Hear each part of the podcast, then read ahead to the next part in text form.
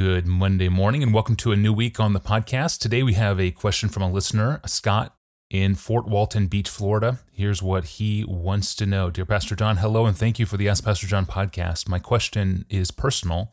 Uh, a very close friend of mine who has historically been strong in his Christian faith has recently embraced a pop theology in which God has no wrath and there's no hell for anyone. My friend now argues that the vengeful God of the Old Testament was a Jewish myth, not the real God who is only found in Jesus. To him, Jesus died mainly to demonstrate God's patience with sinners. He now denies penal substitutionary atonement. In all these things, I have shown him his error from Scripture, but he will have none of it because he continues to claim to be a Christian, I have begun to treat him in accordance with 2 Thessalonians 3, verses 14 to 15, not hanging out like we used to. Have I done the right thing, and should I tell him why? I think the answer is yes. You have done the right thing, and I think the answer is yes, you should tell him why. Hmm. But let's step back first for just a moment and get the bigger picture of the way the New Testament deals with those who claim to be Christian and have abandoned things essential to the Christian faith. First, let's clarify the verses in Second Thessalonians that Scott refers to. The situation in Thessalonica is that some in the church have departed from Paul's teaching about the second coming and are so sure that it's happening in the next weeks or months that they've stopped doing any work and are walking in idleness, he says, and mooching off of other believers instead of doing their work because they think the Lord's going to be there any minute. So Paul says in chapter 3, verse 6, we command you, brothers, in the name of the Lord Jesus Christ, that you keep away from any brother who is walking in idleness and not in accord with the tradition that you received from us. And then eight verses later, this is what Scott refers to. If anyone does not obey what we say in this letter, take note of that person, have nothing to do with him, that he may be ashamed. Do not regard him as an enemy, but warn him as a brother. Now, the problem with using these verses to guide Scott in the situation he describes with his friend is that the situation in Second Thessalonians is not so serious that Paul considers the delinquent idlers as unbelievers. Hmm. He tells the, the church to assume, for now anyway, that they are brothers and that they should be won back as brothers by this temporary ostracism. Do not regard them as an enemy, but warn them as a brother, he says. Now, I don't think that's the case with Scott's friend. He has reinvented another Jesus mm-hmm. than the one in the Bible.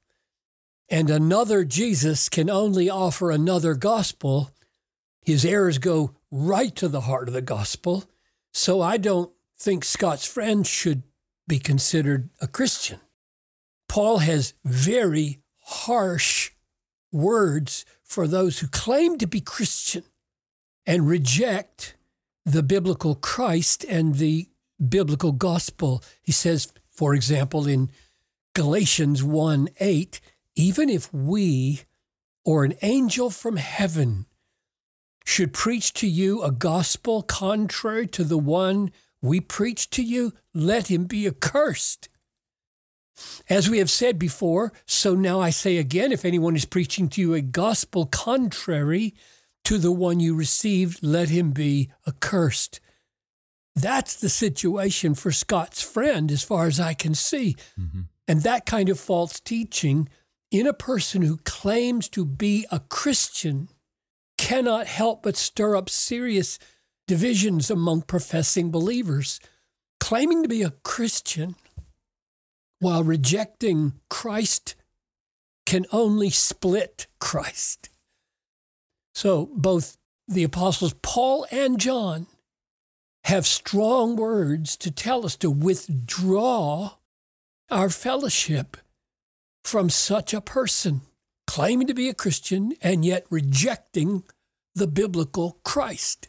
For example, 2 John 1:10 says everyone who goes on ahead and does not abide in the teaching of Christ, which is what Scott's friend has done. He's moved on to a new Christ that he's inventing out of his own head. They do not have God. If anyone comes to you and does not bring this teaching, do not receive him into your house or give him any greeting, for whoever greets him takes part in his wicked works. Then Paul says in uh, Titus 3:10, as for a person who stirs up division, after warning him once, then twice, have nothing more to do with him. Or again in Romans 16, 17, I appeal to you, brothers, watch out for those who cause divisions and create obstacles contrary to the doctrine that you have been taught. Avoid them. Or again, 1 Corinthians 5:11, I am writing to you not to associate with anyone who bears the name brother. Christian, in other words, if he's guilty of sexual immorality or greed or idolater or reviler or drunkard or swindler, not even to eat with such a one. Now, that last list from 1 Corinthians 5 focuses mainly on blatant behavioral sins that we don't repent of. But the reference to idolater in that list points to a much wider application than just a few behavioral sins, like creating a new Christ that is not the Christ of the Bible and claiming to worship that false Christ. So, from these seven passages that I just quoted, I would say that Scott has made the right choice in pulling back his fellowship from his friend who claims to be a Christian and has rejected the very heart of Christ's saving work, namely his taking our condemnation on himself on the cross, according to Romans 8 3. And I would say, Scott, that you most definitely should explain to your friend why you are pulling back. It won't do any good otherwise. Mm-hmm. He won't know what's going on. Your hope is that your action will help him feel the seriousness of his walking away from biblical truth and his reinventing his own Christ. You'll tell him that you love him and that it would not be loving to carry on as if his view of Christ were unimportant, when in fact his soul hangs in the balance. You'll promise to pray for him. And from time to time, you may communicate with him precious things about Christ that you pray will awaken a longing in him for the true biblical Christ. And I would say one more thing, Scott without going behind his back, you would say something to him about his church relationship, or you'd ask him about his church relationship and whether his pastor, I'm just assuming that if he claims to be Christian, he's going to church somewhere probably, and you would ask him if his pastor knows what he believes. And you might even offer to go with him to visit his pastor. Hmm and you would explain it's a matter of integrity.